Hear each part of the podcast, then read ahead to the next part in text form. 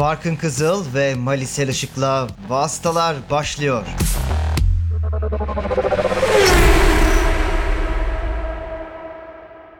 Castle Medya'da Vasıtaların 83. bölümüne hoş geldiniz.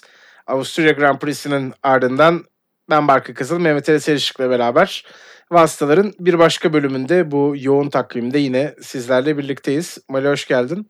Hoş bulduk. Herhangi bir ara vermeden devam ettiğimiz bir Formula 1 sezonu oluyor. Ee, en yoğun takvimin en yoğunlaştığı bölümlerden bir tanesine de geldik aslına bakarsan.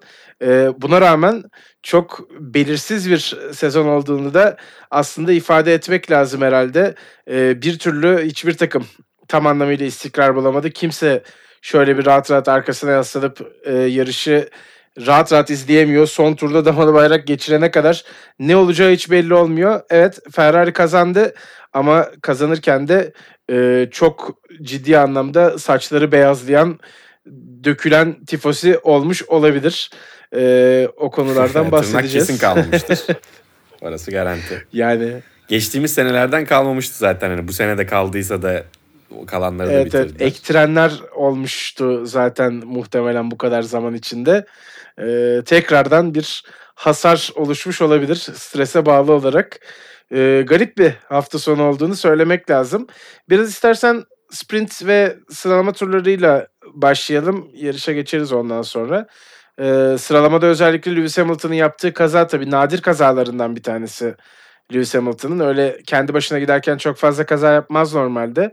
Ee, biraz herhalde Mercedes'in bu sene öndeki ikiliye yetişmek için araçtan %110'unu almak durumunda olmasıyla alakalı bir e, durum olsa gerek diye düşünüyorum.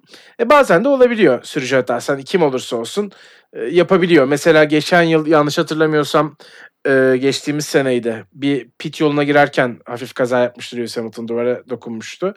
E, o tarz şeyler de olabiliyor ama e, biraz şanslıydı açıkçası. Çünkü sprint yarışında çok daha iyi bir pozisyona kadar kendini taşıyıp orada yarış gününde pazar günü e, bir o dezavantajı yok etme fırsatı vardı en azından.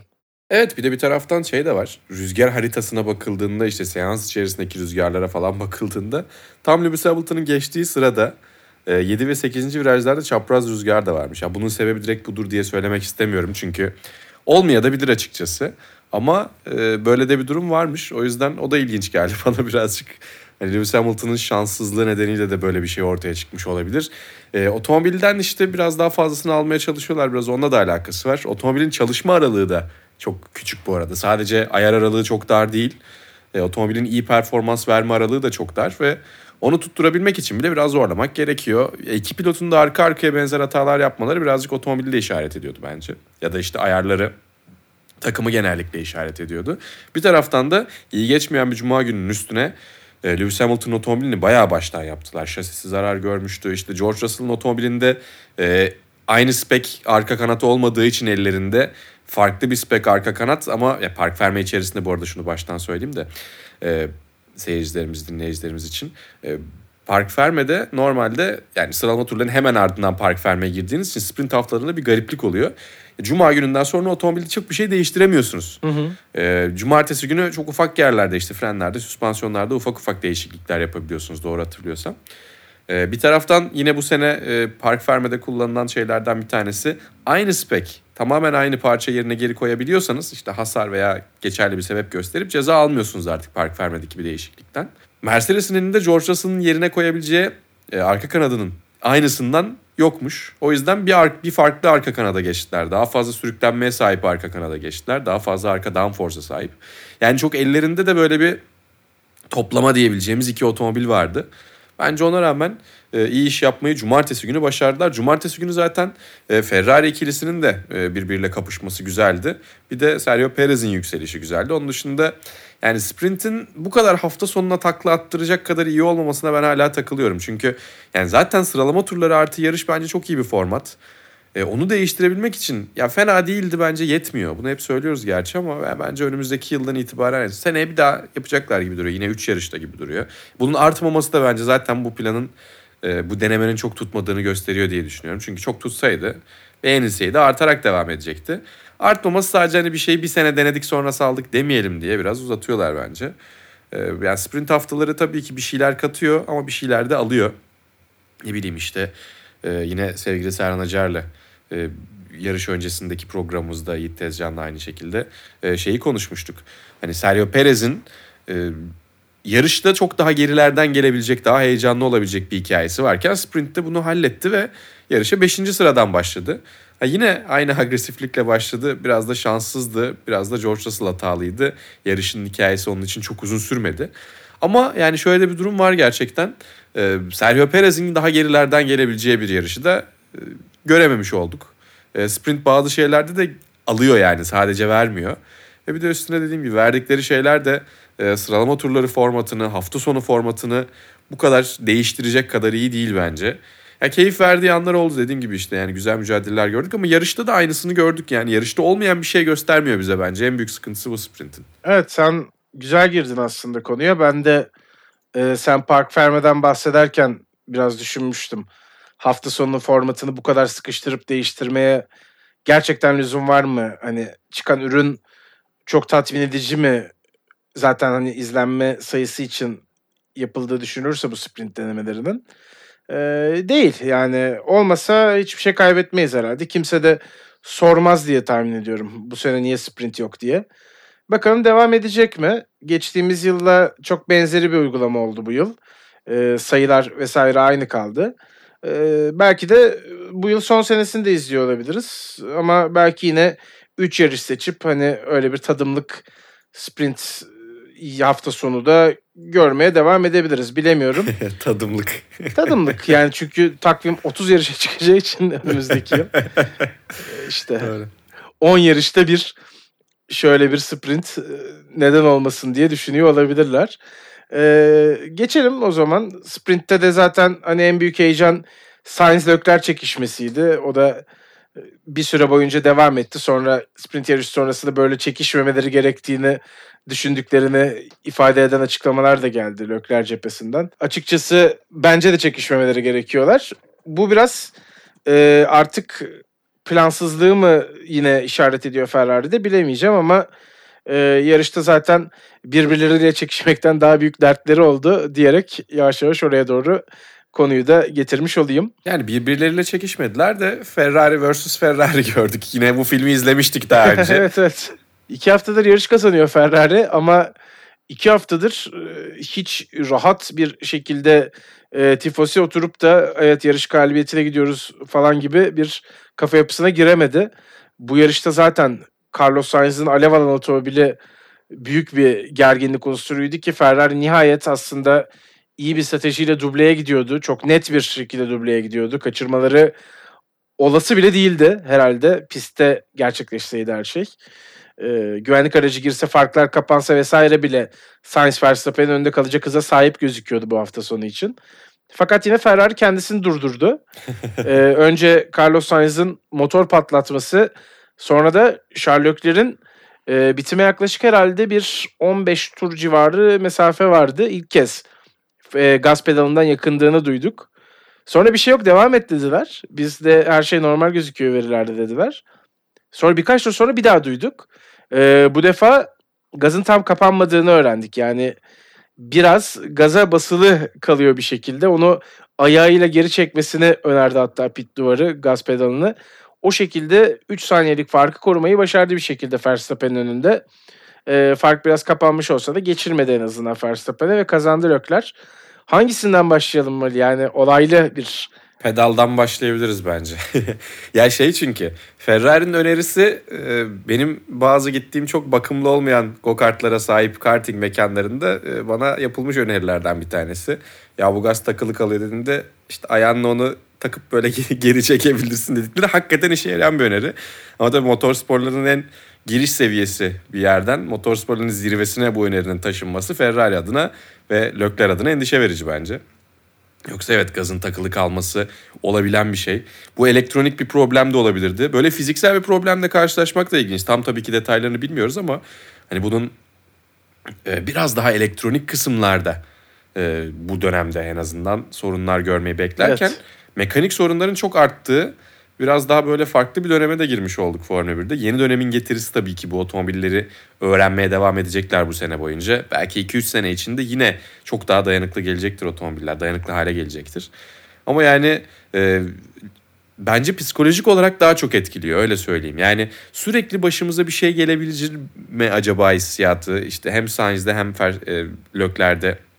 Çünkü Sainz'ın başına da bir sürü şey geldi. Bazı kendi hatasıydı bazı şanssızlığıydı. E, yani e, takıma ve araca tam anlamıyla güvenememe işinde e, hala araca güvenememe kısmı devam Takıma ediyor. güvenme kısmı Bu çünkü devam etmiyor mu yani- sence? Yani bir yarışı iyi Onu çıkardılar söyleyeceğim ama işte. Yok bence o konuda güzel bir adım attılar en azından. Stratejiyi güzel yaptılar. O yüzden belki şu anda e, bir sonraki yarışa gittiklerinde ya stratejide sıkıntı yaşar mıyız? Belki düşünmüyor olabilirler sadece son yarışı hatırlayacaklarsa. O yüzden oraya böyle birazcık daha bir boşluk bıraktım. Çünkü burada çok kötü bir performans sergilemediler. Hatta iyi bir performans sergilediler pitlerde. Ama otomobil anlamında bakıldığında Sherlock'lerin pedal problemi olmasa bile bitişe kadar çok gergin gidecekti. Çünkü Sainz'in bir anda motoru patladı. Aynısı benim başıma da gelir mi hissiyatı dolaylı olarak da bence pilotları etkiliyor. E, o yüzden dayanıklılık konusunda tabii ki Red Bull'un da başına bir sürü şey geldi. Mercedes'in başına bir şeyler gelmeye çok yakındı. İspanya'da Lewis Hamilton neredeyse yarış dışı kalıyordu ama bitirdi. Bir tek onlar iyi görünüyorlar ön kısımda en azından. Mercedes'te artık ön kısma yazabiliyorsak.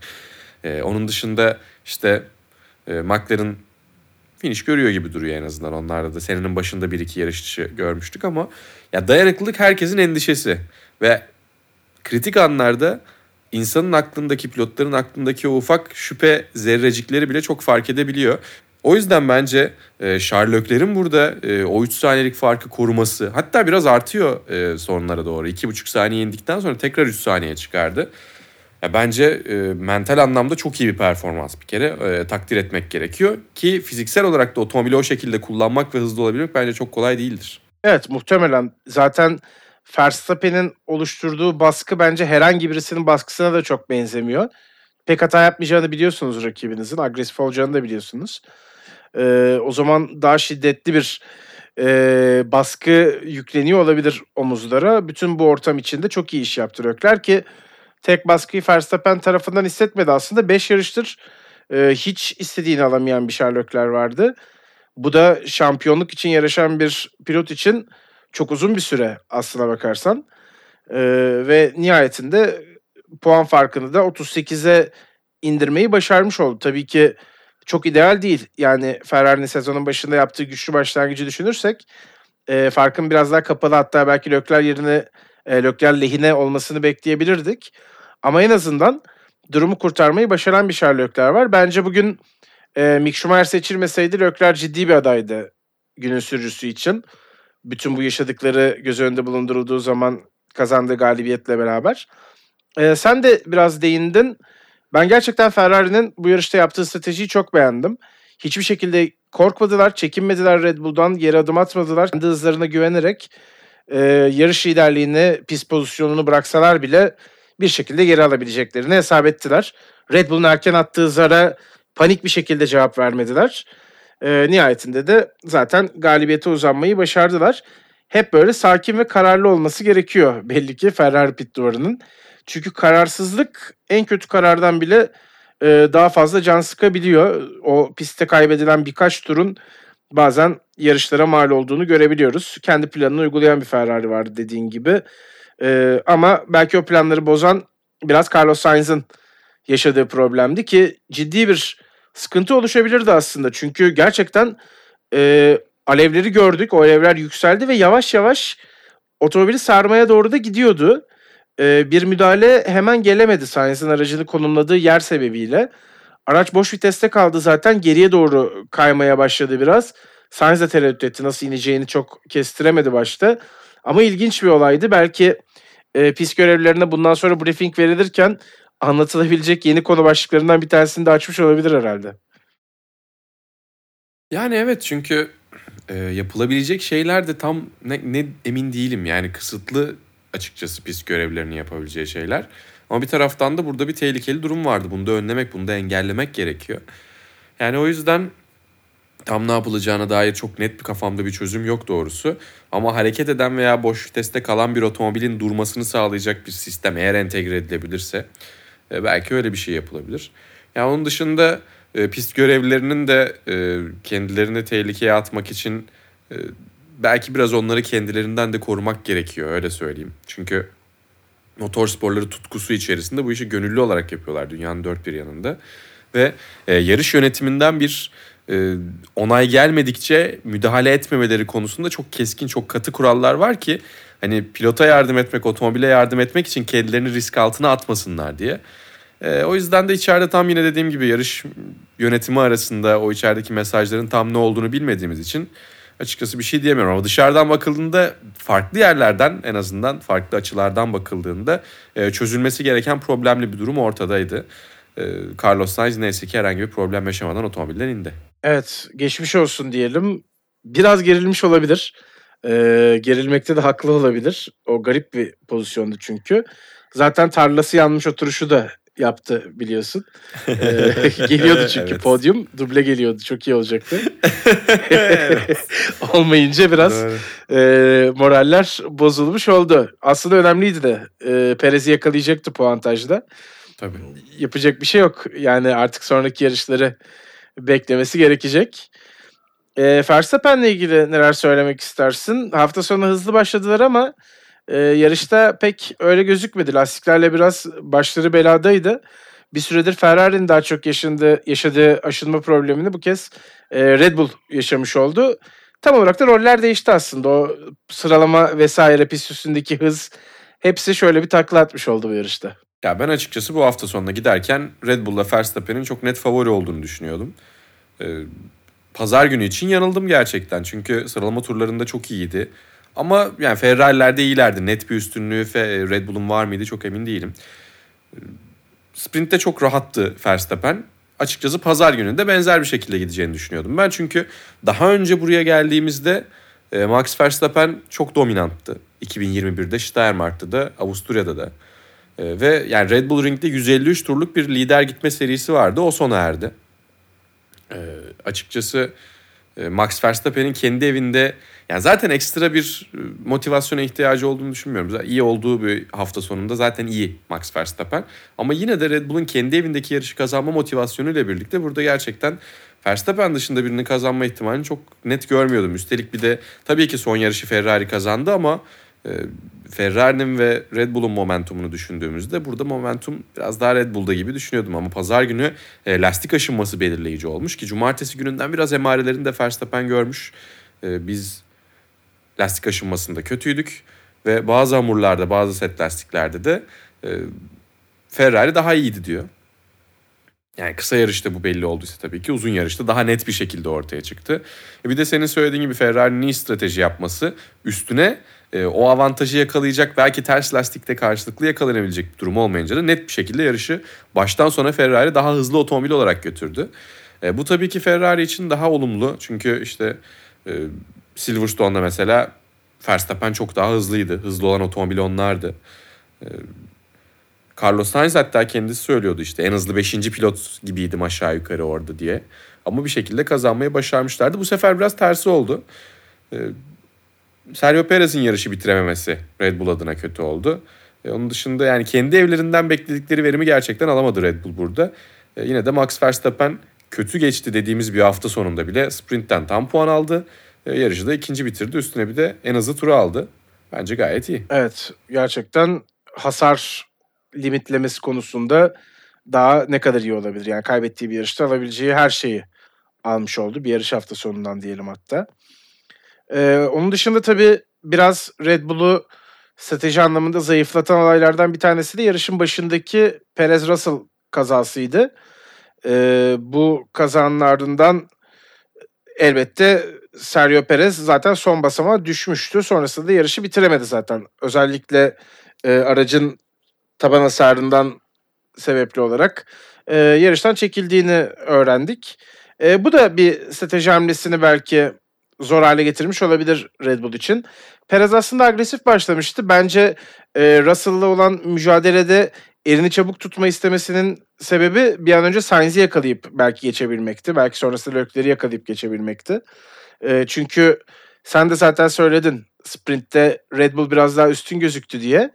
E, belki pazar gününde de öyle beklentiyle onlar da yarışa girmiş olabilirler. Evet Verstappen Ferrari avantajlı gözüküyordu diyor ama e, Perez'in sanki o yarış dili bana biraz daha Ferrari'lerin önüne geçip en azından Max'ın arkasına gelme düşüncesiyle başladığını anlatıyor. Sen neler söylemek istersin? Enteresan bir kaza ama biraz da yarış kazası olarak değerlendirmek gerekecek herhalde.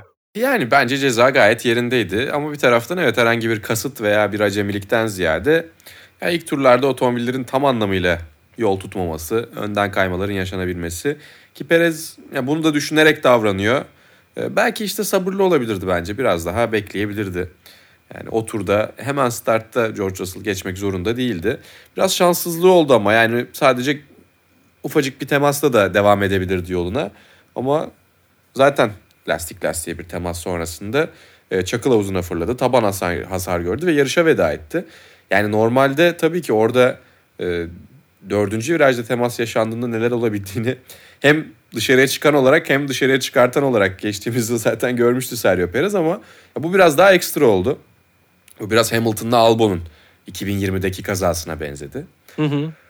Yani şanssızlık da açıkçası. E, buradan da istiyorsan Mercedes'e geçebiliriz bence. Onlarda da bayağı olumlu durumlar var. Evet, karamsar başlayan sezon e, artık iyiden iyiye olumlu bir hale dönüşmüş vaziyette. Lewis Hamilton üst üste podyumları sıralamaya devam ediyor. Bence çok fazla aslında üstünde konuşulmayan konulardan bir tanesi Hamilton'ın Russell'a karşı dengeyi kurması hatta öne geçmek evet. için iyi bir fırsat yakalaması yavaş yavaş bu form grafiğiyle beraber. Ee, Russell da son haftalarda çok fazla deneme yaptım Ali bence. Sanki böyle hani Mercedes'te değil de hala Williams'ta yarışıyor gibi garip garip denemeler yapmıştı hatırlıyorsun. Ee, sıralama için vesaire. O pek faydalı bir e, durum oluşturmadı Russell için. Ee, belki biraz o da kendi stabilitesini bozmuş olabilir. Ama genel olarak baktığımız zaman en problemsiz taraf gerçekten Mercedes gibi gözüküyor. Hızları belki bir adım geride olabilir ama güvenilirlik anlamında hem e, sürücülerinin profili itibariyle hem otomobillerinin şu ana kadar gösterdiğiyle hakikaten iyi gözüküyor işler. Evet yani sezonun 7. podyumunu elde ettiler. Ee, Hamilton'ın arka arkaya 3. podyumu. Son 4 yarıştır podyuma çıkıyorlar. Onun dışında e, sezon içerisinde 5 kez 3-4 bitirmiş oldular ki ya normalde normal bir hafta sonunda Red Bull'da Ferrari önde olduklarında en iyi gidebilecekleri yer 5.lik aslında ama yani iyi işler çıkarıyorlar. Ve e, Lewis Hamilton hala e, sezonun bütün yarışlarında damal bayrağı gören isim. E, açıkçası Mercedes adına işleri iyi gidiyor. Bence biraz şeyle de alakası var. Şimdi George Russell'ın denemelerinden bahsettim. E, sezonun başında biraz daha takıma ve otomobile alışması için daha güvenli götürüyorlardı. Lewis Hamilton üzerinden daha çok şey deniyorlardı otomobili anlamak için. Şimdi iki otomobille birden, iki pilotla birden bence o ayar denemelerini daha çok yapıyorlar. Çünkü artık Russell da alıştı. Ee, ve yani ayar aralığı çok dar diyoruz, çok zor bir konsept diyoruz. O yüzden bence iki pilotla birden her türlü acayipliği deniyorlar ki otomobili anlayabilsinler. Çalıştıkları o çok %0.1'lik noktayı bulmaya çalışıyorlar. Bence değişim oradan geliyor diye düşünüyorum. Ama iki pilot da mutlu bence şu anda Mercedes'te. Bir de bunun şeyi de var herhalde. Ee, beklentiler de değişti artık. Sezonun başında şampiyonluk mücadelesinde olmayı beklerken çok geride olmaları abi biz çok kötüyüz bu sene unutun bizi falan tarzında bir e, bakış açısına gitmişti. Ama baktılar düzenli podyuma da çıkabiliyorlar. E, galibiyet de çok uzakta değil gibi. Bir iki kere galibiyet mücadelesi de verdiler.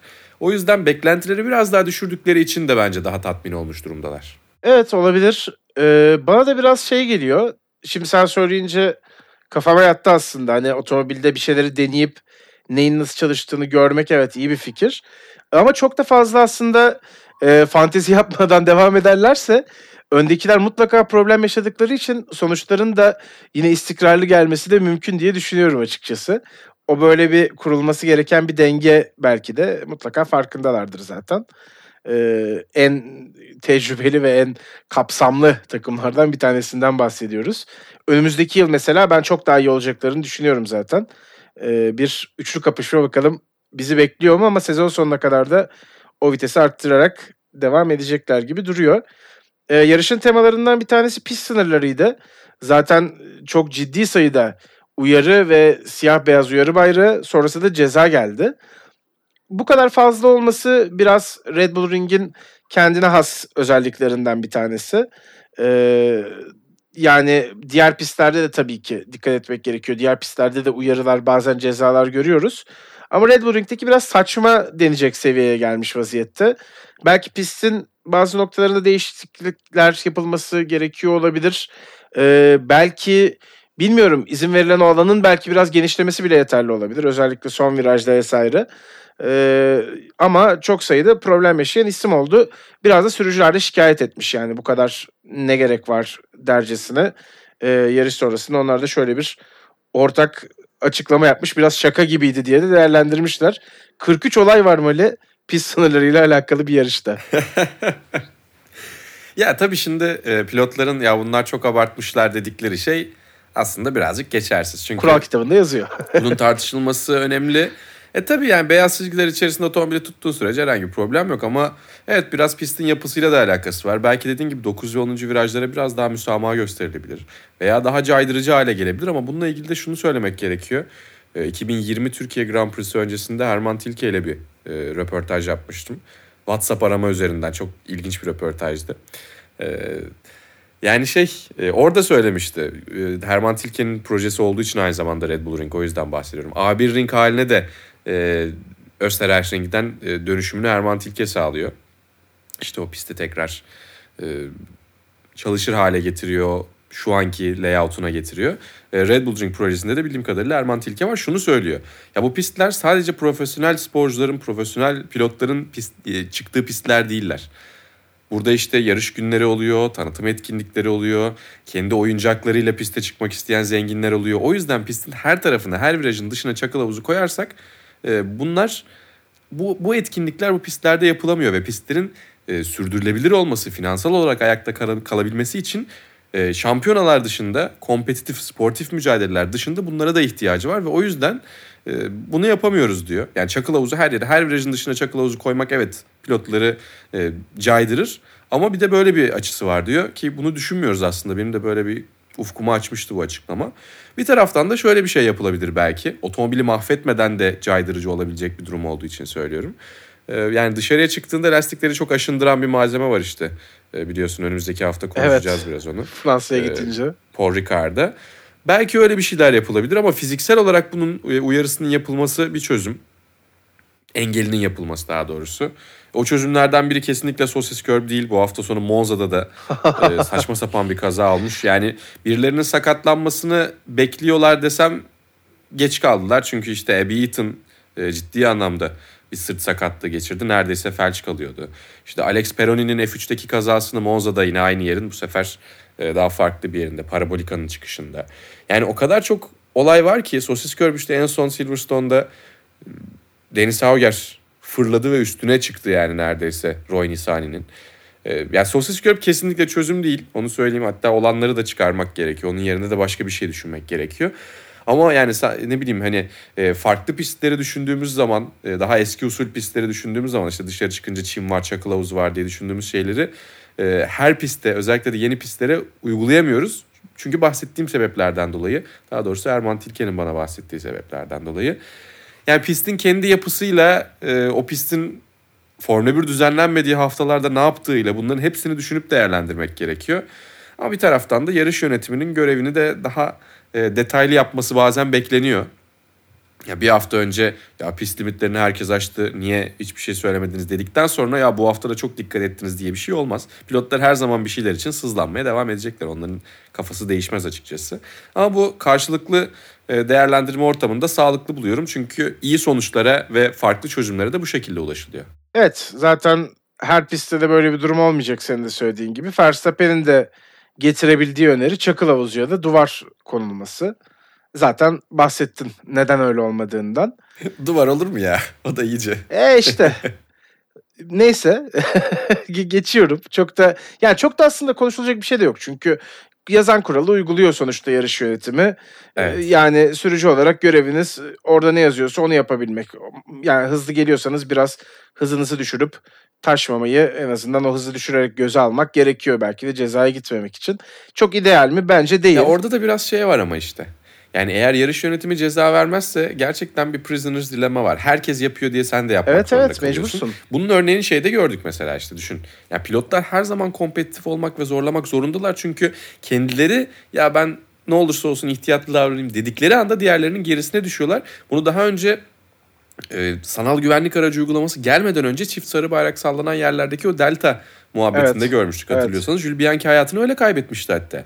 Çünkü e, o sarı bayraklarda ıslak zeminde biraz daha olsun yavaş gitme durumuna girdiğinde diğerlerinin ondan saniye çalacağını bildiği için zorluyorlardı.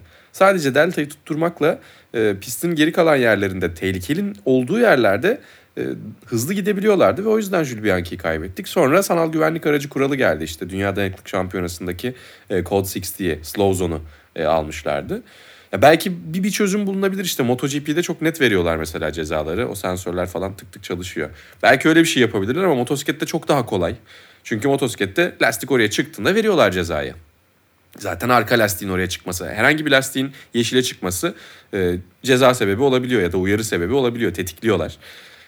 Formula 1'de olay daha farklı çünkü tek lastiği oraya çıkarmak değil, dört lastiğin birden tamamen oraya çıkması ve asfaltla vedalaşması gerekiyor. Biraz daha şeye benziyor yani. Zamanında e, Erman Toroğlu'nun bu tuvalet kağıdı koyup top çizgiyi geçti mi geçmedi mi muhabbetine benziyor. E, bu görüntüyü dinleyicilerimizin gözünde canlandırdığım için özür dilerim aynı zamanda. Ya otomobilde de bunu belirlemek çok kolay değil. Motosiklette aslında yarış yönetiminin işi biraz daha kolay. Ya bir şekilde tartışılmaya devam edecek ama dediğim gibi bu konularda böyle e, farklı fikirleri, farklı önerileri duymayı da seviyorum yani. Belki gerçekten işte az önce bahsettiğimiz sarı bayraklar altındaki delta ve hızlı gitme sorununa bulunan sanal güvenlik aracı çözümü gibi e, pist limitlerine de belki daha net ve uzun yıllar bir daha merak etmeyeceğimiz, daha doğrusu dönüp bakmayacağımız, e, aklımızı meşgul etmeyecek bir çözüm de bulabiliriz. Evet zaten bir de yani şunu da unutmamak lazım. Sonuçta biraz uydurma sayılarla konuşacağım ama 5 kilometrede yarım saniyenin uçurum gibi bir fark olarak kabul edildiği bir spor dalından bahsettiğimizi de unutmamak lazım. Bu hani herkes yapıyorsa sizin de yapmak zorunluluğunuzu e, düşününce aklıma o geldi. E, Mecbursunuz yani evet bir şekilde bir regülasyon herkese uygulanması gerekiyor ya da kimseye uygulanmaması gerekiyor belki. Ee, bakalım nasıl gelişmeler olacak hep beraber göreceğiz. Ee, ben az önce Mick Schumacher'den biraz bahsetmiştim.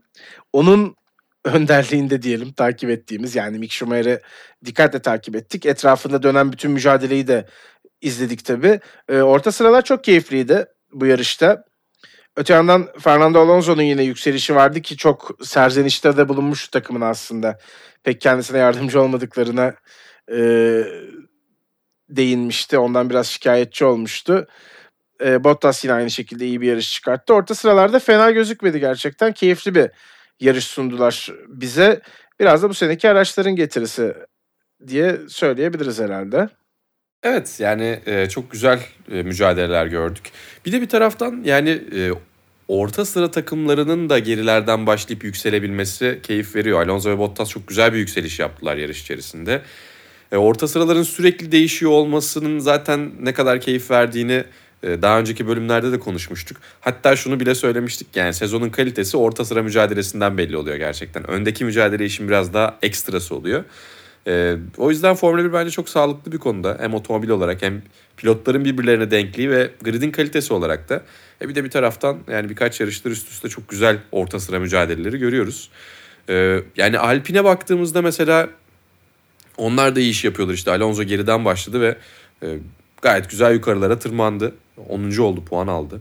Esteban Ocon 5. oldu. Alpine 2 yarıştır üst üste ilk 5 finish elde etmiş oluyor. Ee, Onun dışında zaten Haas'ı bence uzun uzun konuşacağız şimdi Mick Schumacher'i e, övme vaktimiz geliyor. Yani her tarafta böyle mücadele edebilecek isimlerin olması e, açıkçası ya bir tek oraya şey eksik gibi. Pierre Gasly ile Yuki Tsunoda Alfa Tauri çok istediği yeri bulamadı. Geçtiğimiz yıllardaki o e, underdog ama hani güvenilir underdog, geri kalanların en iyisi olmaya müsait underdog kısmını çok yakalayamadılar. Benim herhalde bir tek eksiğim o çünkü yani Aston Martin de bazen işin içerisinde oluyor. İşte Albon'la e, Williams işin içerisinde oldu. E, Dolayısıyla tabii ki birebir mücadelede değil belki ama ya fırsat olduğunda herkesin puan alabilmiş olması. E, tek haneli puanlı tek takım Williams mesela. Aston Martin de çift hanelerde artık. Hani puanlara da baktığımızda çok daha sağlıklı bir Formula 1 var. Hem puan tablosunda hem de pist üstünde.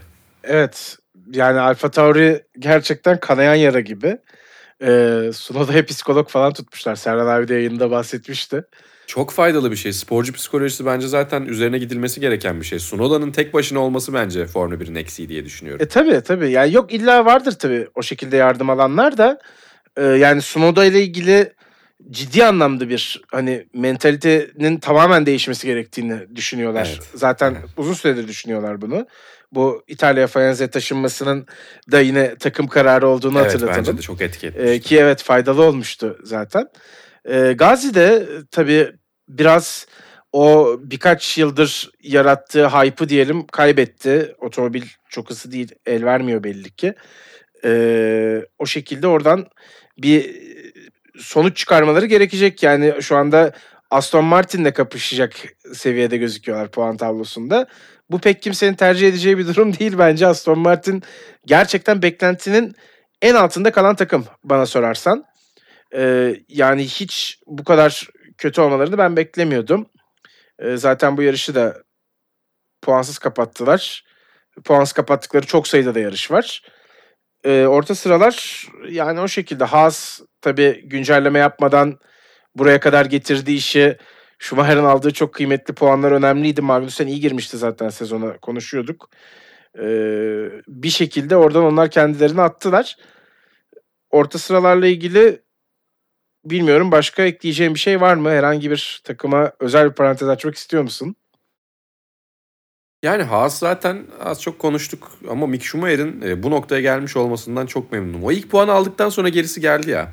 Ve işin ilginci e, sezonun e, bu noktası tam Mick Schumacher'in iyi olduğu sezondu. E, ilk kez ya bu çocuktan bir şey olacak dediğimiz zaman da e, 2018 olması lazım. E, F3 Avrupa Şampiyonası'nda e, arka arkaya yarışlar kazandığı yerlerden bir tanesi hatta 3 yarışın 3'ünü de kazandığı yerlerden bir tanesi de Red Bull Ring'ti.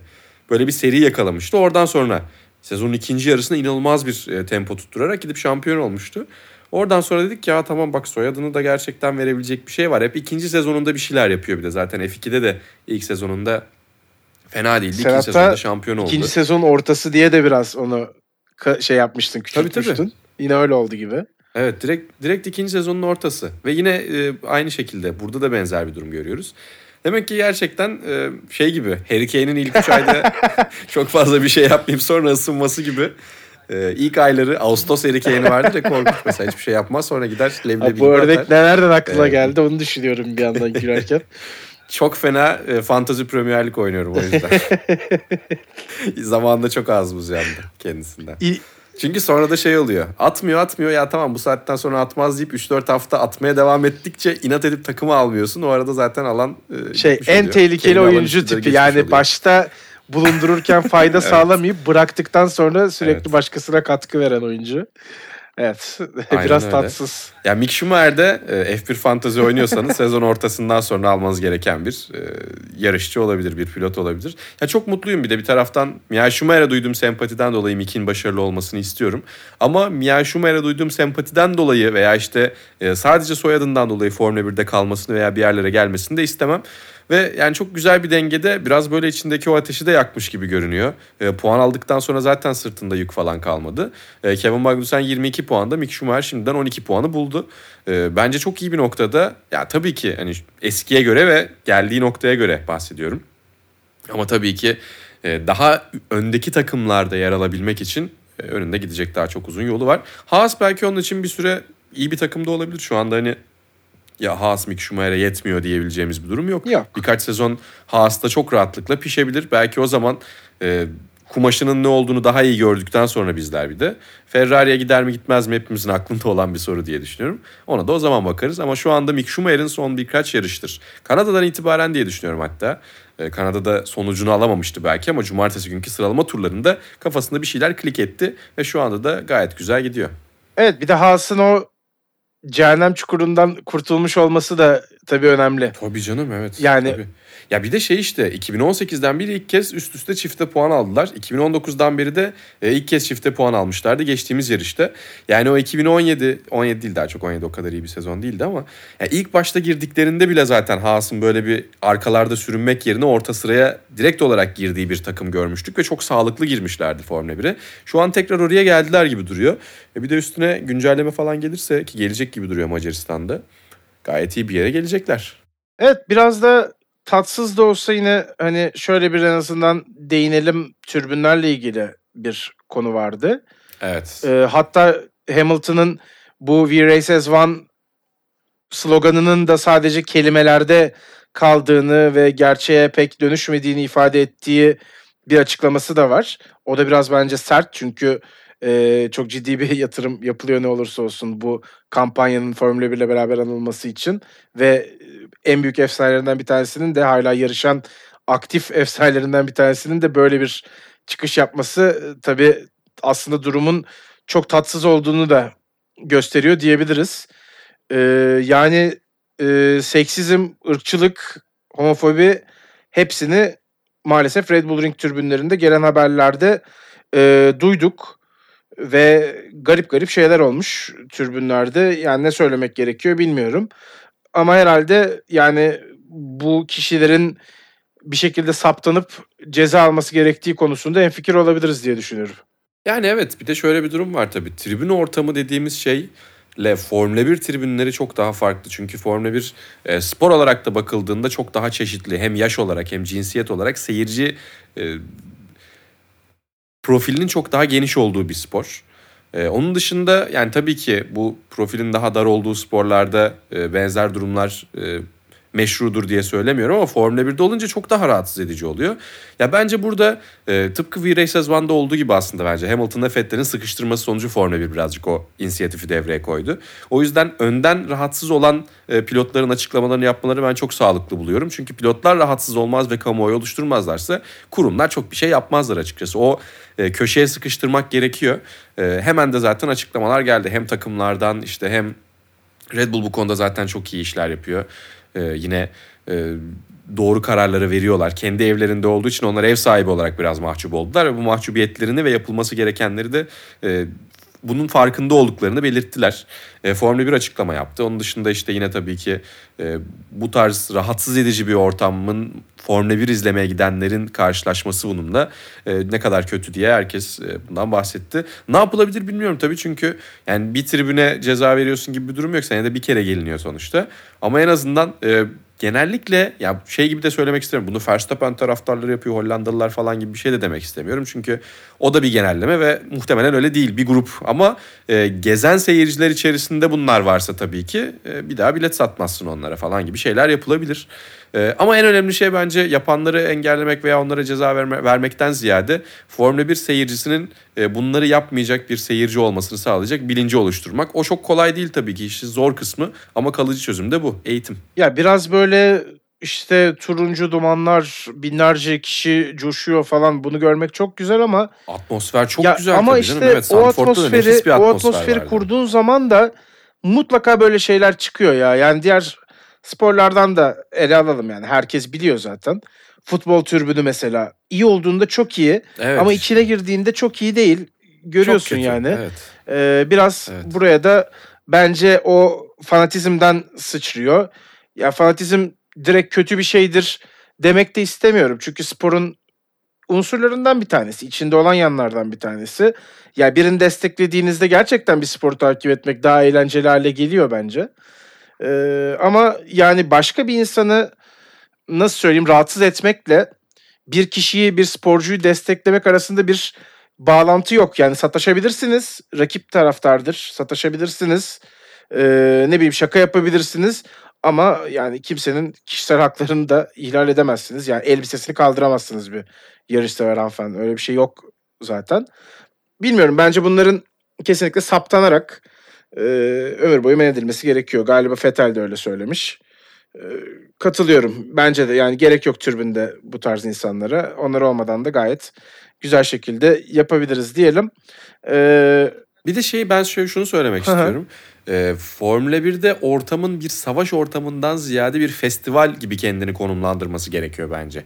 Yani işte futbolda benzer şeyler oluyor, basketbolda benzer şeyler oluyor. Ya da iki takımın birlikte e, karşı karşıya geldiği, birebir karşı karşıya geldiği bir yerde savaş ortamı veya savaş psikolojisine girmek daha mümkün belki. Ama Formula 1'de 10 tane takım birbirleriyle yarışıyor. O yüzden bunu biraz daha bir festival mentalitesi üzerinden götürdüğünüzde yine o coşkulu ortamı, yine o işte duman meşalelerini falan yakabilir.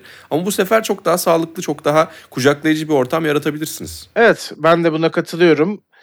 Ee, yani bırakalım pistte mücadele verilsin. Türbünlerin tadını çıkarması daha e, iyi olacaktır. Sadece Formula 1 için değil biliyorsun işte Le Mans'da vesaire de yani orada e, gidersiniz böyle güzel bir 5 gün belki ne kadar fanatik olduğunuza bağlı. Belki 1-24 saat e, geçirip şöyle bir tatil yapmış gibi geri dönebilirsiniz yarışınızı da izleyip. Öyle olmak varken neden bir insanın rahatsız olmasına sebep olacak birkaç davranış sergileyip eve dönmek nasıl bir tatmin sağlıyor yani bir insanda bilmiyorum gerçekten. E, Formula 2'ye de değinelim Mali. Biraz ağzımızın tadını kendimiz kaçırdık ama e, saçma sapan bir olay diyerek yani bir daha tekrarlanmamasını dileyim. E, Cem Bölükbaşı yüzümüzü güldürdü aslında ama yine olmadı. Puan gelemedi. Ee, özellikle sıralamada çok iyiydi. 13.lük ve bence Fittipaldi'nin bir basamak arkasında yer alması da önemli bir mesajdı. Yani çok ufak bir zaman farkıyla takım arkadaşıyla aynı tempoyu tutturabildiğini gösterdi Cem. E, fakat yarışlarda olmadı. Evet yani hayal kırıklığı demek çok doğru değil. Mutlaka hayal kırıklığı yaşamıştır. Ama bir taraftan da yani bir taraftan hayal kırıklığı var ama yani Cem'in yapabileceğini gördükten sonra e, çok da dert olmuyor. Umarım kendisi de çok fazla takılmaz. Yani 13.lük çok iyiydi bence sıralama turu açısından. Ve yani Enzo da çok iyi. Enzo Evet, evet. Fittipaldi bayağı iyi bir çaylak sezonu geçiriyor. Tabii podyumu var. Hani şey yani. değil. Evet ya Şaruz'la iki tane podyumu olmuş oldu işte şimdi. Bir Hı hı. Mola'da e, bir burada. Hatta üç podyum mu İki oldu galiba. Yani e, Enzo Fittipaldi'nin çok iyi bir çaylak sezonu geçirdiği, biraz böyle e, radarın altında kaldığı ama şimdi insanların konuşmaya başladığı bir yılda e, Cem'in ona yaklaşıyor olması e, tabii ki ikisinin de çaylak e, sezonu ama tabii ki Enzo'nun çok ciddi bir tecrübesi var. Yani Cem'i tam böyle güzel onu da alıp taşıyabileceği bir performans içerisinde. E, ilk yarışta 11.liğe kadar çıktı. Fren sorunu yaşadı. Yani yapacak hiçbir şey yok ona. E, ikinci yarışta ilk turda Lawson'la çarpıştı. Hasar nedeniyle bıraktı. Yine onun kontrolü içerisinde olan bir durum değil. Ama en azından bu hafta sonundan sıralama turlarından çıkardığı özgüvenle belki o da e, Mick Schumacher gibi bir e, aydınlanma yaşayıp sezonun buradan sonrasında e, sıralama turlarında daha önlerde yer alacaktır. Evet umuyoruz ki bu güzel çizgiyi devam ettirebilir. Evet yarışlar kolay değil yani yarış kazanmak ya yarışta bir şey kazanmak bir şey başarmak hakikaten kolay değil. Çok fazla faktörün bir araya gelmesi gerekiyor. Biz tek tur performansından hani biraz dem vuruyorduk orayı geliştirebilir diye. E onu yapabildiğini de gösterdiği bu tabloda gerçekten karamsar olacak çok bir şey yok. İyi gözüküyor işler. iyi gidiyor bence. Ee, öte yandan Dünya Dayanıklılık Şampiyonası'nda da Monza'da e, bir mücadele vardı. Orada da Alpin kazanmayı başardı. Toyota'yı mağlup ettikleri her yarış hafta sonu tabii onlar için önemli. Ee, orada da Alpin aslında Formula 1'de de fena bir sonuç almadığı bir hafta sonunu güzel geçirdi. Mutlaka iyi bir moral olmuştur herkese. Alpin cephesinde diyelim. Ee, yavaş yavaş da bölümü kapatalım. Zaten çok fazla yoğun olduğunda söyledik takvimin. O yüzden uzun aralar vermiyoruz vasıtalarda. Bir sonraki bölümde tekrar görüşünceye dek şimdilik hoşçakalın. Hoşçakalın.